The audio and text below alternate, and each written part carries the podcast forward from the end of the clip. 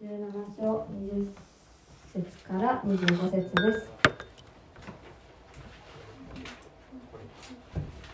聖書の朗読を海里君にお願いします。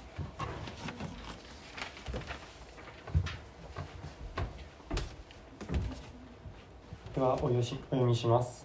ルカの福音書17章20節から25節。パリサイ人たちが神の国はいつ来るのかと尋ねた時イエスは彼らに答えられた。神の国は目に見える形で来るものではありません。見よここだとかあそこだとか言えるようなものではありません。見なさい。神の国はあなた方のただ中にあるのです。イエスは弟子たちに言われた。あなた方が人の子の日を一日でも見たいと願っても見られない人見られない日が来ます。人々は見よあそこだとか見よここだとか言いますが言ってはいけません。追いかけてもいけません。人の子の日人の子は稲妻がひらめいて天の端から天の端まで光るのとちょうど同じようになります。しかしまず人の子は多くの苦しみを受けこの時代の人々に捨てられなければなりません。この箇所から、えーしかしまず人の子は」と題して斎藤隆二牧師にメッセージをしていただきます。よろしくお願いします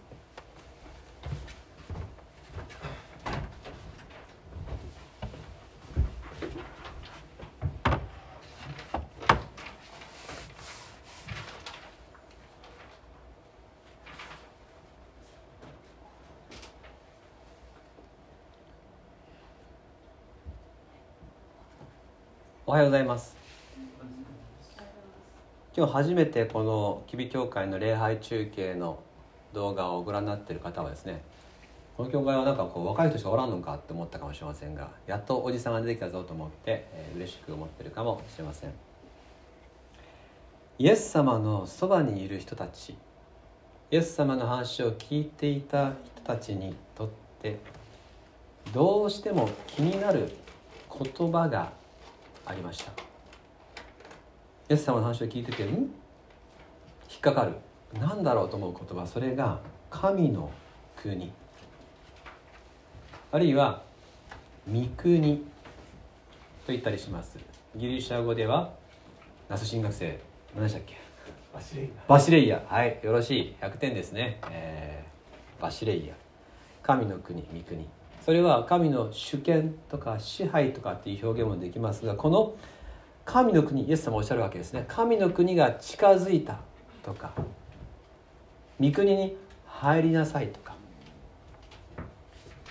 そして人々はこの神の国っていうのはじゃあいつ実現するのか。どこにあるんだろうか。そう思ったわけです。聖書を読む人なら誰しもそう思うでしょう。イエス様が来られたのは私たちに神の国をもたらすためです。クリスチャンにとって生きる目的人生のゴールは神の国に住むことです。ですからイエス様に対してパリサイ人たちが今日尋ねている質問は私たちにとっても重要な質問です。20節パリサイ人たちが「神の国はいつ来るのか?」と尋ねた時イエスは彼らに答えられた神の国は目に見える形で来るものではありませんバリサイ人たちがこの質問した時に本当に救いを求めて素直な気持ちで質問したのかどうかはちょっと疑問です。イエス様への疑いとか攻撃の気持ちがこもった悪意のある質問だったかもしれません。神の国なんて言ってるけど本当は来ないんだろう。来るんだったらいつ来るのか。どうやって来るのか。答えてみればいい。そういうところから来る質問だったかもしれません。いずれにせよイエス様が答えられた答えは質問した人たちが予想しなかったものでした。イエス様はなんとこうおっしゃったんですね。神の国はいつとかどこにとかいうものではないって言われたんです。すなわち私たちが生きている世界この世界の物差しで把握できるものではないっていうことです。もう一回読みしますね。20節。パリサイ人たちが神の国はいつ来るのかと尋ねた時イエスは彼らに答えられた。神の国は目に見える形で来るものではありません。見よここだとかあそこだとか言えるものではありません。見なさい。神の国はあなた方のただ中にあるのです。神の国は天国でいいんですよ。天国は。御国はこの世界のものではないんです。この世界のものだったらこの世界のいつとかどこつまり時間とか空間とかそういうもので表現できます。しかしイエス様は神の国はいつとかどこを超えている。そういうこの世界の常識ではないっていうそういうふうにおっしゃったわけです。私は子供の頃から、まあ、聖書に触れる中で長い間この神の国天国っていうのは信仰的な話であって科学的な話ではない。そういうふうに感じざるを得ないと思ってました。人々からイエス様を信じない人たちからは非科学的なことを言っていると。天国なんて非科学的だと。言われても仕方ないよなっていうふうにどこか諦めていたわけです。しかし実は正反対だったんですね。聖書のどこにも聖書は科学的じゃないって書いてないんですよ。聖書は聖書は真理だって書いてあるんです。科学の物差しから見ても聖書は妥当性があるというふうに読んでいいわけです。なのになぜか私たちはなぜか信仰の世界は非科学的なものだっていうふうに思ってしまってるんですね。誰がそう思わせたんでしょうか。イエス様がおっしゃっていることいつとかどこじゃないってことはつまりこの世界は相対的なものなんだということですね。実はこれはとても科学的です。時間とか空間このものがあるとか時間が流れていると私たちはこれは絶対だっていうと思うんです。でも科学はこれは相対的なものだって言うんですね。鍵となるのは光です。光。光が基準なんですこの世界の。光の速さと比較して速い遅いで時間の流れも変わるわけです。時間が速くなったり遅くなったりあるいは空間も大きくなったり小さくなったりする。これはあの相対性理論ってアインシュタインが言いましたね。光があまりにも速いのでもうそれを絶対のように思うんですけど実は光にも速さが決まってるわけです。でこの光の速さっていうことを超えるものはこの宇宙には存在しなくってこの光の速さとの比較の中で時間が決まっている。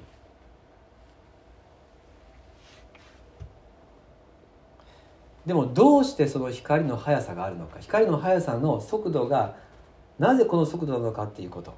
これについては何も分かっていません。その法則を神様が定めたわけです。ですから神様がこういった物理の法則を別の設定にしていたら全く違う宇宙になります。私たちが考えることもできない、えー、想像することもできないそういう宇宙がそこには存在します。けれど私たちはこの生きている宇宙と違う設定の宇宙を思い描くことはできません。私たちはもうこの時間空間光の速度に相対するその尺度の中に限定されて生きているのでこれを超えて考えることすらできないわけです。光とともにこの世界は作られました。そう聖書は言います。そして神様にとっては一日は千年のようであり千年は一日のようだって書いてあります。そして神様だけが永遠の存在であると言います。変わらない方永遠の存在である唯一の方が全ての数値を設定してこの宇宙を作られている。光という物差しで。ですからこのことを研究する学者たちは結局神様がいるんじゃないかっていうことを言わざるを得なくなってくるわけです。今私が読んでる本があるんですけれどもそれは、えー、なぜか宇宙はちょうどいい」っていうですねそういう本なんですけどこの宇宙を支配している全ての物理法則の数字が見事に調整されていると。なぜその数字なのかは誰もわからないけど全部がきちんと調和していて私たち人間が生きていけるようになっている。これをもし偶然というならばというならばですね学者は言うわけです。全ての数字が一個ずつ違う無限の組み合わせの宇宙が同時にパラレルワールドで並列に存在している。その中でたまたまもう無限の宇宙の中の一つに私たちはたまたまいるんだと。あとの全てのパラメーターの宇宙には生物は存在しない。というふうに考えるかあるいは神がいると考えるかどっちかだっていうことなんですね。聖書は言う永遠の神が光とともに世界を作ったっていうこと。科学的に大変妥当性があることです。私たちの世界は唯一の絶対者である神様が光という物差しを軸にして全ての物理法則の数値を完璧に調整して私たち人間が生きていけるように作られた見事なシステムです。そしてこれは物理学をなさっていらっしゃる科学者なら一理あると認めてくださることです。けれど神様が後の日に私たちを住まわせる神の国は私たちが生きている世界とは違うので私たちが把握することができないわけです。これは科学的にも妥当な話なんです。現代の物理学の書物に触れれば触れるほど聖書が語っていることと当てはまっているのに驚かされます。よろしいでしょうか？イエス様おっしゃったこと。天国と言われたり神の国と言われる世界は私たちの地上の感覚いつとかどこという物差しでは把握できない。ですから私たちがその場所にその時に新しい天に住む時に驚きを持って私たちは神様を作られた新しい世界を経験します。しかしイエス様は同時に今日とても重要なことを語られています。今の世界の物理法則の中にいる私たちには把握することができない神の国ですがイエス様おっしゃいました「見なさい。神の国はあなた方のただ中にあるのです」そうおっしゃったんです。今ここにすでに神の国は始まっているっていうんです。見なさいっていうおっしゃってるってことは私たちは自覚できるっていうことです。私たちの中に時間とか空間という物理法則を超えたことが始まっている。神様が与えてくださった特別な事柄が私たちのただ中にすでにあるということです。と同時にイエス様はおっしゃいます。その神の国が来る前に暗闇のような時代が最後に来る。22節一緒に見しましょうか。22節3はい。イエスは弟子たちに言われた。あなた方が人の子の日を一日でも見たいと願っても見られない日が来ます。神の国はあなた方の中にすでにある。けれど現実のこの世界はますます反対に神様から離れて行き御国天国とは全くかけ離れた様子になっていく。イエス・キリストを全く感じられない時代が来る。つまり愛がない。正義もない。そういう時代が来るっていうんですね。夜が更けていくように終わりの日に人々は罪にふけり愛が冷え正義がないがしろにされていく。今がまさにその時代じゃないか。って思う方もあるかもしれません。そのような中でさまざまな噂が流れていきますがそれら全ては当てにならないとも記されます。23節。人々は「見よあそこだ」とか「見よここだ」とか言いますが行ってはいけません。追いかけてもいけません。分かりやすい何か不思議な現象が起きますよ。頼りになりそうな人物が出てきますよ。そういったものが救いの手段とか救世主だとか噂されて人はそれにすがろうとするけれどよろしいでしょうか？神の国っていうのはそんなふうに人づてに噂で聞くような形では来ないっていうんです。神の子は人の子の再臨の時です。人の子。すなわちイエス様ですね。人の子っていうのはイエス様が自分のことをそうおっしゃったんです。神である方が人間の肉体で来るということです。あえて人から生まれるよと。それを強調されています。私たちの罪のために身代わりに死ぬためにイエス様は人間として来てくださいました。神である方です。神が永遠の神が宇宙よりも大きな方が宇宙の全てを設定した方が私たちの愛のゆえ私たちのために死ぬために生身の体で来てくださった。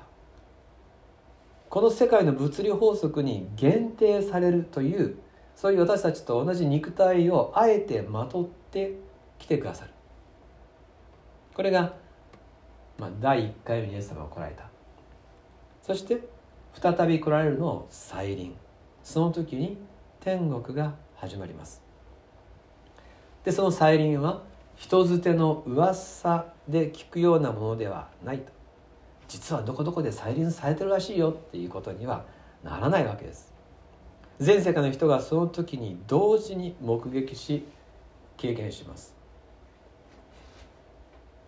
なんか今日雷があちこちで鳴るって言ってますのでもしですね雷を見たらこの箇所を思い出せるなと思うんですが24節一緒に読みしましょうか。24節3はい。人の子の日。人の子は稲妻がひらめいて天の端から天の端まで光るのとちょうど同じようになります。稲妻のきらめきのようにすなわち光なんですね。一瞬でこの世界は終わる。そして一瞬で神の国は始まります。この世界は光をあれという御言葉で一瞬で始まりました。同じく神の国は光のきらめきのように全く新しい創造の技の中で始まります。二度目の光をあれ。それはまだ起こっていません。しかしイエスさんおっしゃいましたね。すでに私たちの中には始まっている。時代はますます暗闇になっていくけれどしかし私たちの中には光がすでにある。そうです。私たちの中にはすでに神の国がある。それはこの地上のどんな検査機器を使っても検知することはできないかもしれません。けれど私たちのただ中に神の国はやはり始まっています。新しい創造が私のうちにあります。これが救われているっていうことです。なんか今日は難しいことがいっぱい出てくるなと思ったかもしれませんがここからはもう出てきません。多分。愛する皆様私たちは心にすでに永遠の神様からの光を持っている。クリスチャンになってからですよ。なってから絶望を経験した方。その方は知ってるはずです。本当に心が貧しくなった時本当に悲しくなった時にこそ見えてくる。自分の中に神の国があるということ。先週立て続けにちょっと厳しい目に遭った方いらっしゃってですね。とっても心配したんですけれども夜も寝られなくって「イエス様イエス様」って祈ってました。こんなふうにただひたすらイエス様を思う日が来るなんて。その方は人から見たらとっても辛い夜を過ごしたはずなんですが私の中にこんなイエス様との関係があったんだっていうことに気づいたっていう。そういう言葉で何ち逆転のお答えだと思ってびっくりしました。うちにキリストがおられる。心に御言葉が響く。ここにある平安と希望が何があってもなくならない。どうあってもなくならない。暗闇になればなるほどうちにあるものが輝くのを感じる。ですから心の貧しい人は幸いです。関心者は幸いですとおっしゃった。神の国はその人のものだからです。自分の中に「え信仰がある。何これ？光がある」と。内住のキリストとその御言葉。そこに私たちの消えない光があります。天国はまだ来てません。けれど同時にすでにここにある。すなわち神の国というのは神と共に生きる命です。イエス・キリストの救いの言葉を信じた時からもう永遠の命が始まっています。本当に私たちはですから幸せですよね。私たちの努力じゃないんですね。能力でもないんです。ただ愛が届けられて実際に愛が届いた時から私たちは神の国の住人となりましただから何にも気負うこともなく何もこう修行する必要もありません。そうじゃなくて私たちはこの小さな罪人の私が許された。その人生の事実を感謝したいんですね。一人一人この小さな罪人の私が許されて神様前にいる。この一つの事実を生涯の誇りとして握っていたい。暗闇になればなるほどここに私たちの基盤があるわけですね。この救いの喜びは永遠に続きます。この世界はやがて消滅しますが神との出会いは永遠です。今すでに愛がある。しかし人の子の日すなわちイエス様に出会う時私たちは神様の愛の全てを理解します。今の私たちには決して把握できない大きな大きな主の愛それを全て知る日が来ます。いつとかどことかもう限定ない時を超えて空間を超えて神様の愛の凄まじさ大きさを私たちは知る時が来ます。その時私たちは本当に喜びに満たされ笑いに満たされることでしょう。ただ今日一緒に感謝したいことはもう私たちは無知ではないっていうことです。愛がもう届いている。愛はもう心の基礎になりました。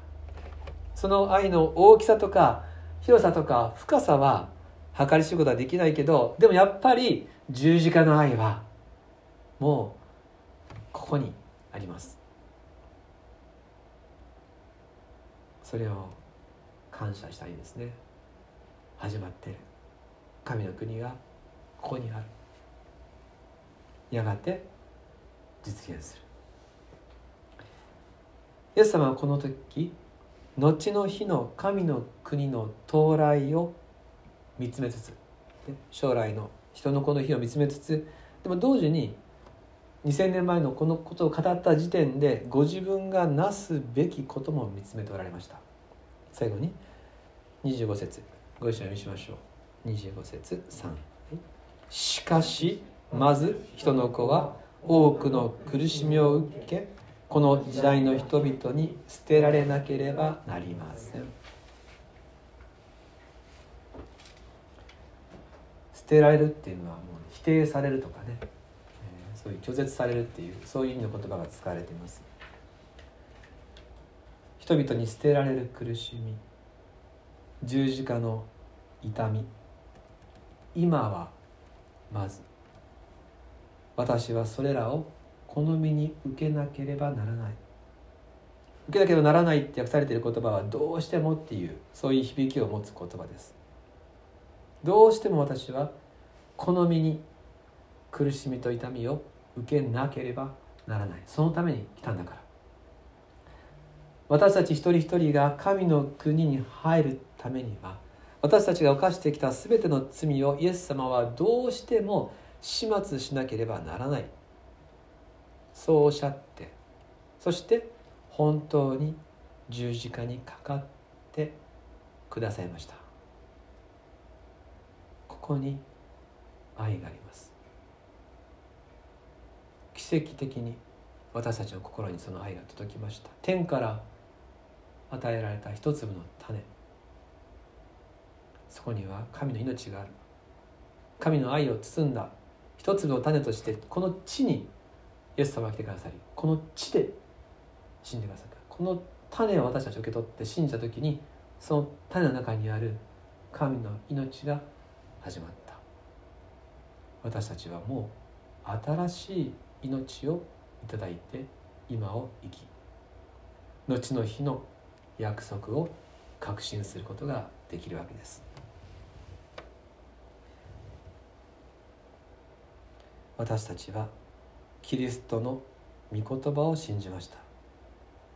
神の国はすでにこの心に始まった。その愛を誰も取り去ることはできません。私の中に生きるキリストの愛を誰も奪い去ることはできません。イエス様がおられる。私と共におられる。これが永遠の命です。最初の時には難しい箇所だと思われるかもしれませんが今今日読んだ箇所の内容をご一緒にゆっくりと見ました。最後にもう一回今日の箇所を読んで終わります。20節から。パリサイ人たちが神の国はいつ来るのかと尋ねた時イエスは彼らに答えられた。神の国は目に見える形で来るものではありません。見よここだとかあそこだとか言えるようなものではありません。見なさい。神の国はあなた方のただ中にあるのです。イエスは弟子たちに言われた。あなた方が人の子の日を一日でも見たいと願っても見られない日が来ます。人々は見よあそこだとか見よここだとか言いますが言ってはいけません。追いかけてもいけません。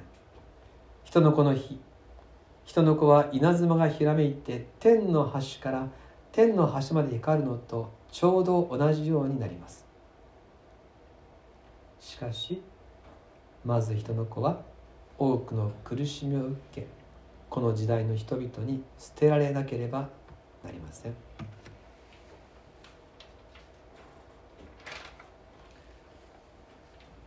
お祈りします。天のお父様あなたはこの世界に介入して永遠の命を届けてくださいました。私の中にあなたの愛が届きました。私たちは今ここにおります。あなたの愛の中におります。罪許された一人の小さな罪人としてあなたを褒めたたえます。やがて私たちは顔と顔とを合わせてあなたとお会いします。永遠の愛の中で永遠に賛美します。終わることのない喜びを始めてくださったことに感謝します。十字架の救い主イエス・キリストの名によって祈ります。アーメン。